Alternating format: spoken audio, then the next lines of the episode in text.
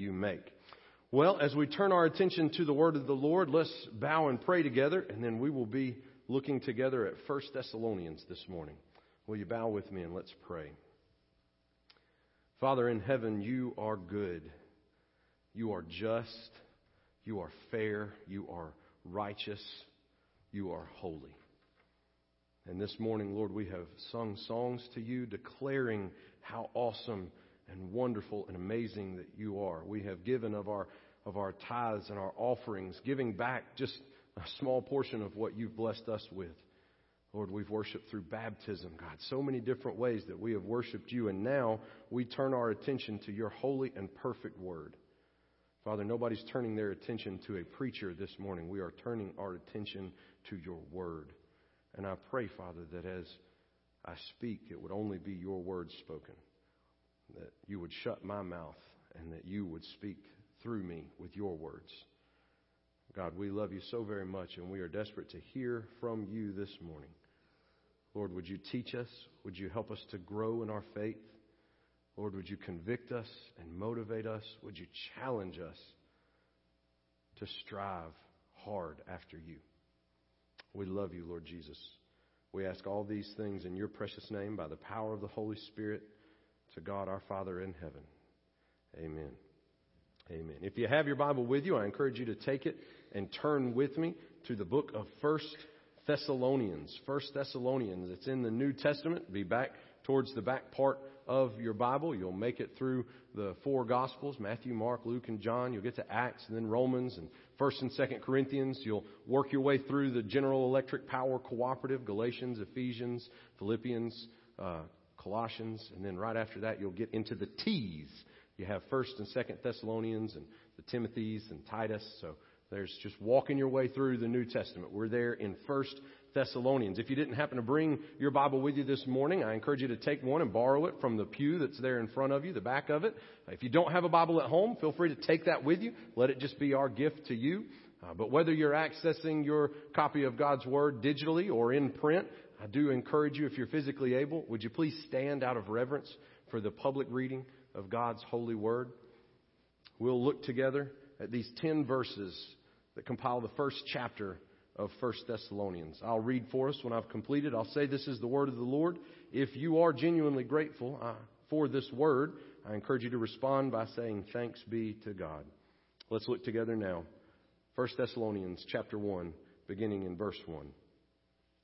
Paul, Silvanus, and Timothy, to the church of the Thessalonians in God the Father and the Lord Jesus Christ, grace to you and peace we give thanks to God always for all of you, constantly mentioning you in our prayers, remembering before our God and Father your work of faith, your labor of love, and steadfastness of hope in our Lord Jesus Christ. For we know, brothers, loved by God, that He has chosen you because our gospel came to you not only in word, but also in power and in the Holy Spirit and with full conviction. You know what kind of men we proved to be among you for your sake. And you became imitators of us and of the Lord. For you received the word in much affliction with the joy of the Holy Spirit so that you became an example to all the believers in Macedonia and in Achaia. For not only has the word of the Lord sounded forth from you in Macedonia and Achaia, but your faith in God has gone forth everywhere, so that we need not say anything, for they themselves report concerning us the kind of reception we had among you, and how you turned to God from idols to serve the living and true God and to wait for his Son from heaven, whom he raised from the dead, Jesus, who delivers us from the wrath to come. This is the word of the Lord. Thanks be to God. You may be seated. We'll be spending a little bit of time here in 1 Thessalonians as we move into the Christmas season. 1 Thessalonians is a wonderful letter. Paul meets the Thessalonians in Acts chapter 17 during one of his missionary journeys. He probably writes this letter back to the Thessalonians because of his stint in Corinth. He spends about 18 months, about a year and a half, in the city of Corinth ministering to that church. And most scholars believe that while he's there during that year and a half period, he hears some troubling news from the church in Thessalonica. So he writes a letter to the Thessalonians to help them along. And so this is that letter. We see where he spends that 18 month stint in Corinth in Acts chapter 18 and we see some of the crew that are with him and then they are absent from him as he continues on in his journey. So it's probable that he sends Timothy or Silvanus, uh, often referred to as Silas. One of the two of them is there helping Paul write this letter, and he probably sends one or, or both of them to carry this letter to the Thessalonians. And so it's a, it's a team effort. But what happens in Thessalonica is they become believers. As you just read, they welcome Paul, they welcome all of his crew, they turn from worshiping false idols, and they believe in and worship the one true living God. So faith in Jesus is not something that they struggle with. Even though he says in the beginning of this letter, they came to faith in much affliction. You know, it's, it's funny. You read that line, and I, I don't know about you, but I don't know personally many people who have grown up in the United States who have come to faith under much affliction.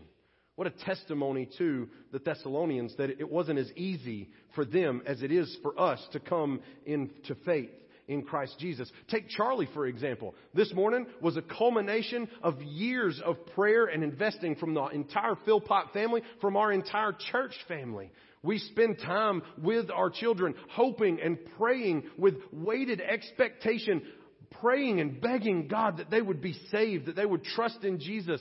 When people get baptized, they see out here in our congregation, people stand to their feet in excitement, in joy. It's one of my favorite things about our church, by the way, that just spontaneously we erupt in applause and stand to our feet to recognize the wonderful thing that has happened in baptism. Man, that's the kind of environment that a lot of us grew up in, where people are excited when you trust in Jesus. I mean, honestly, the conversations that I have to have in my office typically are about do you really trust in Jesus? Are you doing this for the right reasons? Are you doing this because your brother or your sister did it? Are you trusting in Jesus because your mama and your daddy really want you to be a Christian? Are you wanting to be baptized because you really want everybody to stand up and clap for you? What's the real motivation here? What if none of that was happening? Because that's the situation that the Thessalonians came to faith in.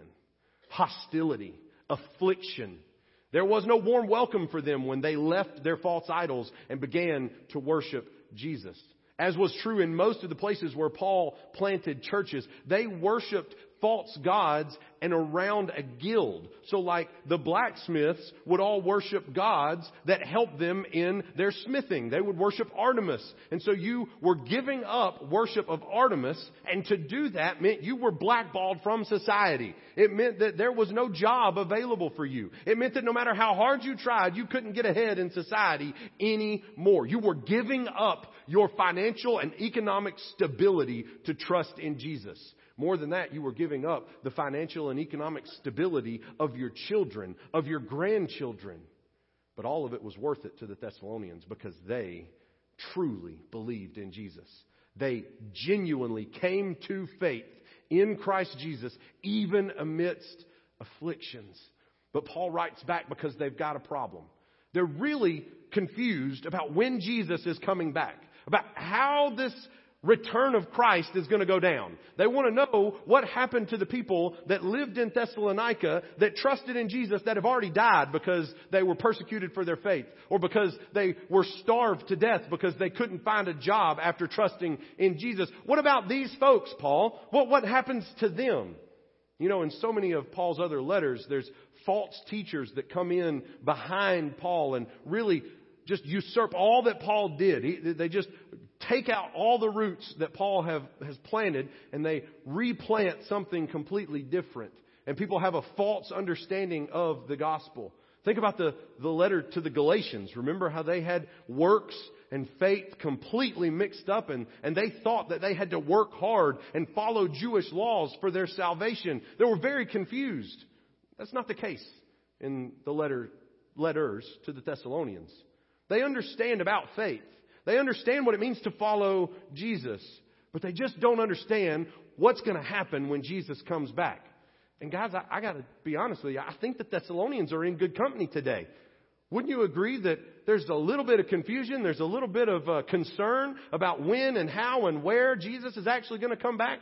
How many of you over the last 18 months to two years, as, as coronavirus has been rampaging, how many of you have heard that Jesus is coming back today or tomorrow or a certain day or this is the exact sign of the time or if we turn to this passage, what's happening in the news today is proof of that passage? How many of you, I mean, you just can't get away from it, right? It's all over Facebook. It's all over all the Instagram posts. It's all over social media. People are out there. They're saying, this is it. This is the end times. I, I could totally see where that could be happening for the Thessalonians. And you'll notice every chapter as we work our way through this letter, every chapter mentions the second coming of Christ. Look there in verse 10 of, of our passage this morning. And to wait for his son from heaven. Even in the introduction, we're talking about waiting for Christ and waiting for Jesus to return to us. It shows up in every single chapter of 1 Thessalonians. This is the main theme of the letter. Then, as I was praying and, and getting ready for where the Lord might lead us next in our sermon series, I thought, what better a time to talk about Jesus coming back than around the time we remember and celebrate the first time that Jesus came? So we're going to spend a little bit of time here in the Christmas season approaching, looking at when Jesus returns again and the differences that there will be between his first coming and when he comes back again. The difference between the little baby in the manger and the conquering king on the white horse. So that will be where we're headed. But this morning, before we can get into all of that, Paul spends some time, still on the cusp of Thanksgiving, if you will, grateful and thankful for the Thessalonians. Y'all, this is not just some nicety to put in a letter.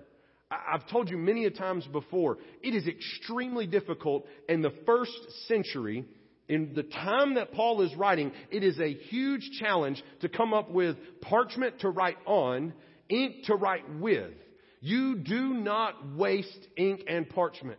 They do not put extra letters in there. When they wrote, they wrote with no punctuation. They wrote in mostly all capital letters, and they didn't even put spaces between their words.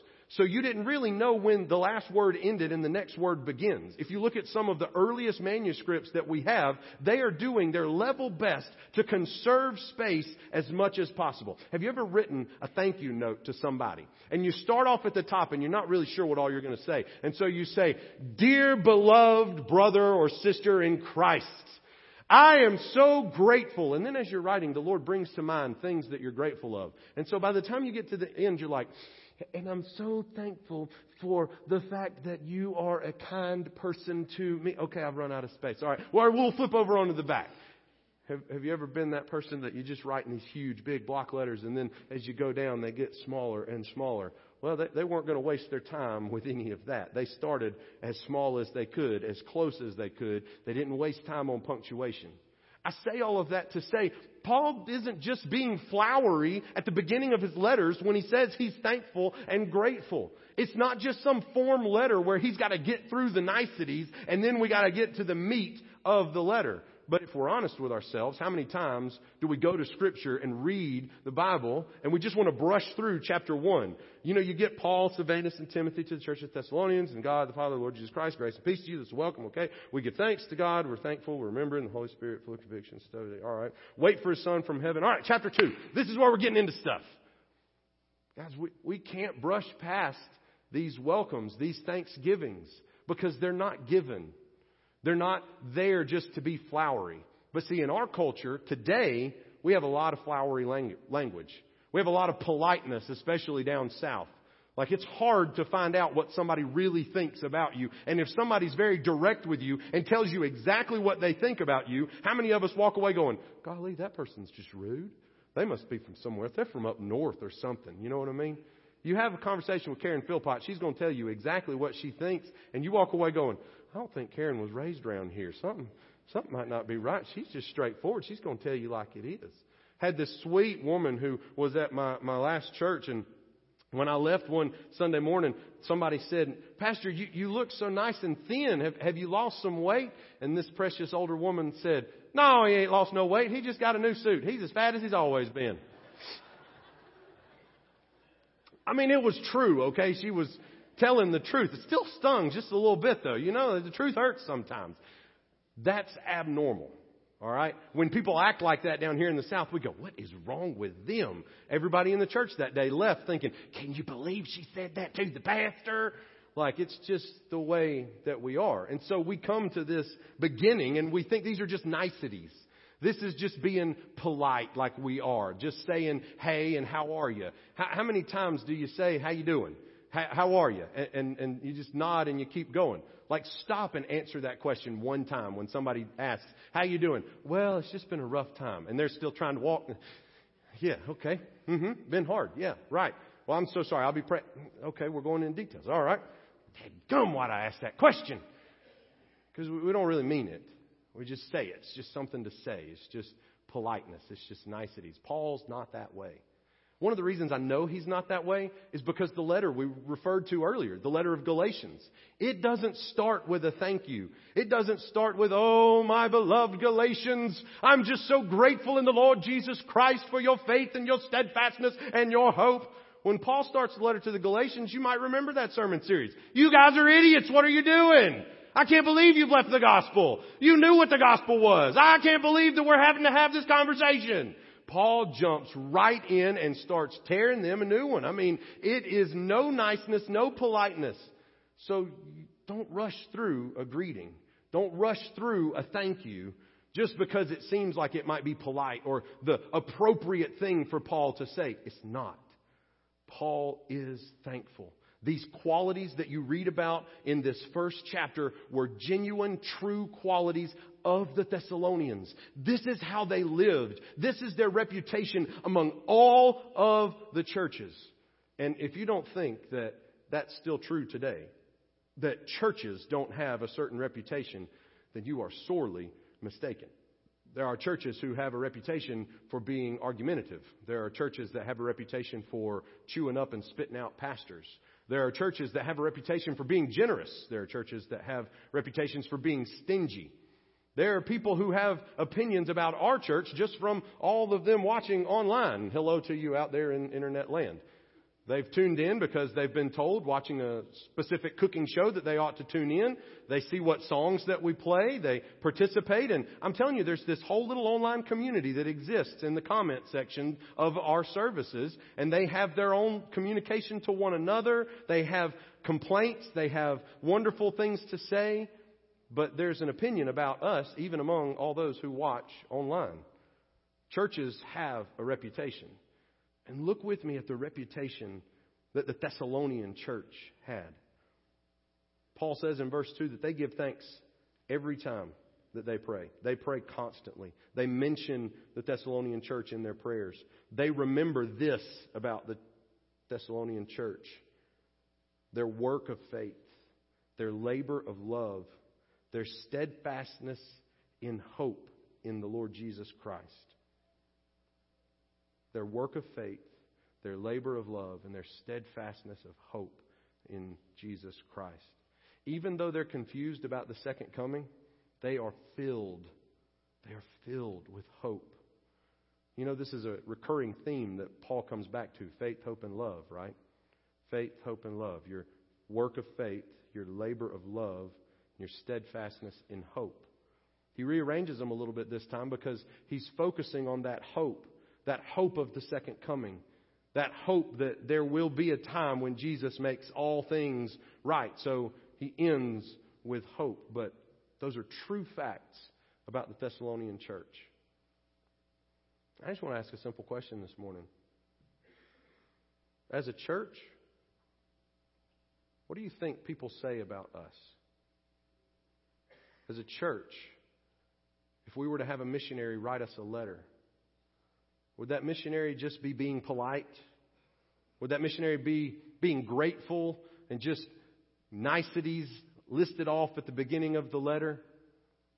Or would they be able to genuinely say that we are a church that has a work of faith among us, that has a labor of love, a church that's steadfast in our hope in Jesus? Or would they say, man, that, that Bethany Baptist, it's a bunch of hoity toity people down there. They're going to look down their nose at you.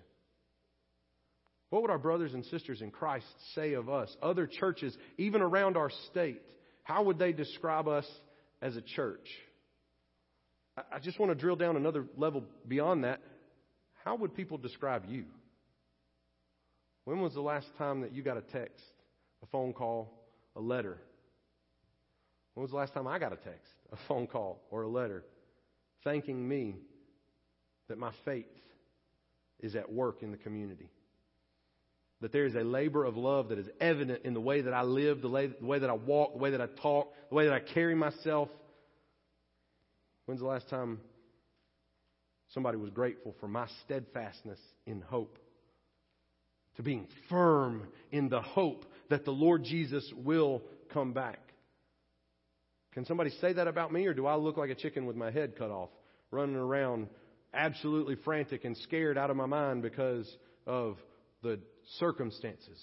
Inflation, oh no, what are we going to do? Supply and demand, ah! Delivery log chain blocks. There's so many of the deadgum ships that are, that are in the port that they can't get the stuff off. Can I get my presents in time? The vaccine, ah! Do I take it? What if they tell me to take it? What do I do? Where do I go? Ah! Am I steadfast in my hope?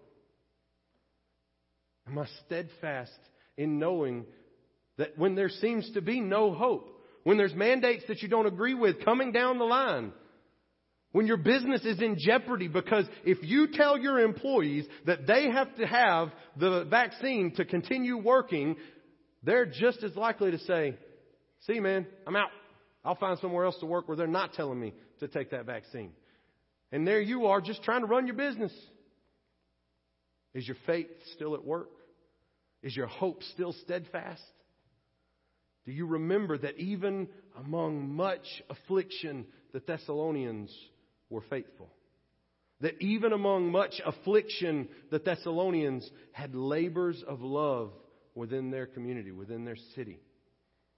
Their hope was steadfast. They didn't even understand how Jesus was coming back. They needed this letter for Paul to remind them and tell them this is what will happen when Jesus returns. They didn't have a solid understanding or the best doctrinal dissertation you could find. They didn't have theological ground to stand on, but they had hope. I don't know how it's going to work out. I don't know when Jesus is coming back. I don't know what the second coming is going to look like, but I got hope in the Lord Jesus Christ. It's going to work out. We always say that little phrase and it's always so trite and cliche, you know. I don't know what tomorrow holds, but I know who holds tomorrow. And we say it just like that, don't we?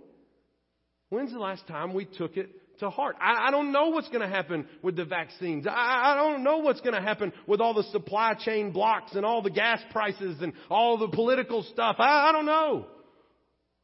But I know who sits on the throne. And I'm going to make my hope steadfast, regardless of what's going on in life. I'm going to continue to hope in the Lord Jesus Christ because nothing is going to change my hope. Nothing is going to change my faith.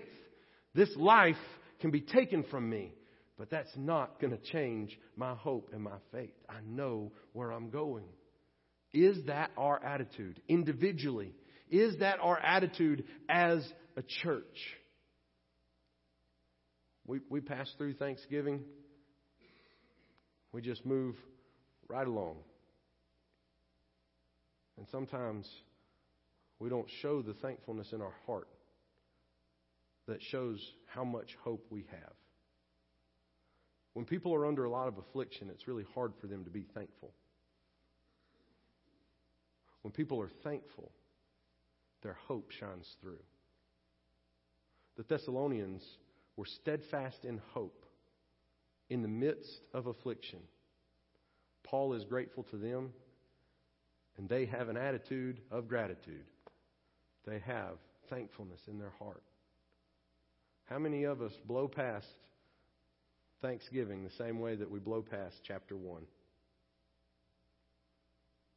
Folks, I want to encourage us to be imitators of Paul, to be imitators of the Lord, just as he says in verse 6, so that we can be, in verse 7, an example to all believers. This morning, it's one of the few times that I can say with all certainty that Scripture encourages us to be like the Thessalonians because they became an example to all believers. Even though we're separated by thousands of years, they became the example for us. They became an example to all believers because of their work of faith, their labor of love, and their steadfastness in hope. Folks, the world is crazy. It's always been crazy. It's only going to get crazier. Let us be the church that is defined by our work of faith, by our labor of love, by our steadfastness in hope, even in the craziness, even amidst the chaos. Let us live as though we hold in our hearts the peace of Christ, the peace that surpasses all understanding. That doesn't mean that we don't care. It just means that it doesn't rock our boat. The wind and the waves can come howling, and our boat stays steady as she goes. How's your boat this morning? How's your hope? Is it steadfast? Is it wavering? Maybe this morning you, you feel pretty hopeless because you've never trusted in the one who gives us real hope.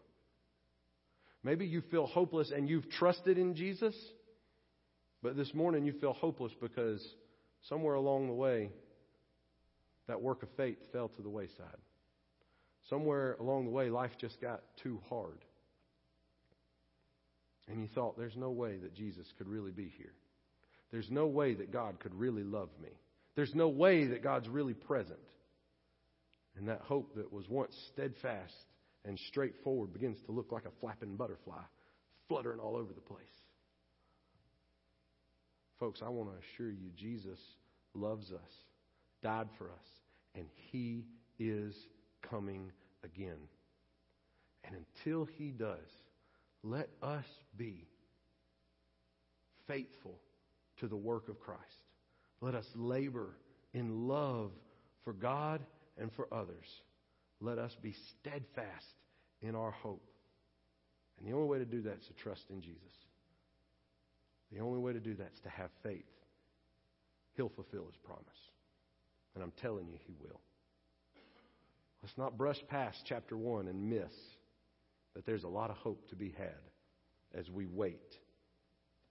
As we wait for his son from heaven, who was raised from the dead, Jesus, the only one who delivers us from the wrath that is to come. Will you pray with me?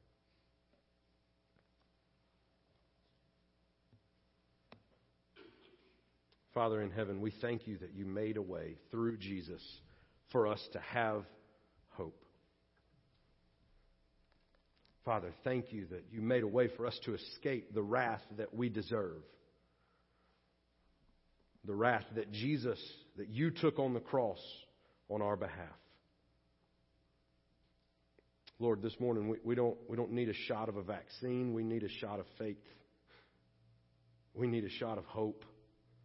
We need for our love to be restored. God, would you help us to be defined individually and collectively by our faith in you, by our love for you and for our neighbors? And by our steadfast hope, even in the face of this crazy world. And Father, if there's anyone here this morning, or anyone who's listening, who doesn't have hope in you because they, they don't have faith in you, would you move on their heart? Help them to hear this morning that there is a way to escape the wrath, and it's through Jesus Christ. And there will be a day that Jesus returns. And Lord, please don't let anybody listening this morning be on the wrong side of his judgment. Lord, restore us, revive us, help us. We pray these things in the name of the Father and the Son and the Holy Spirit. Amen.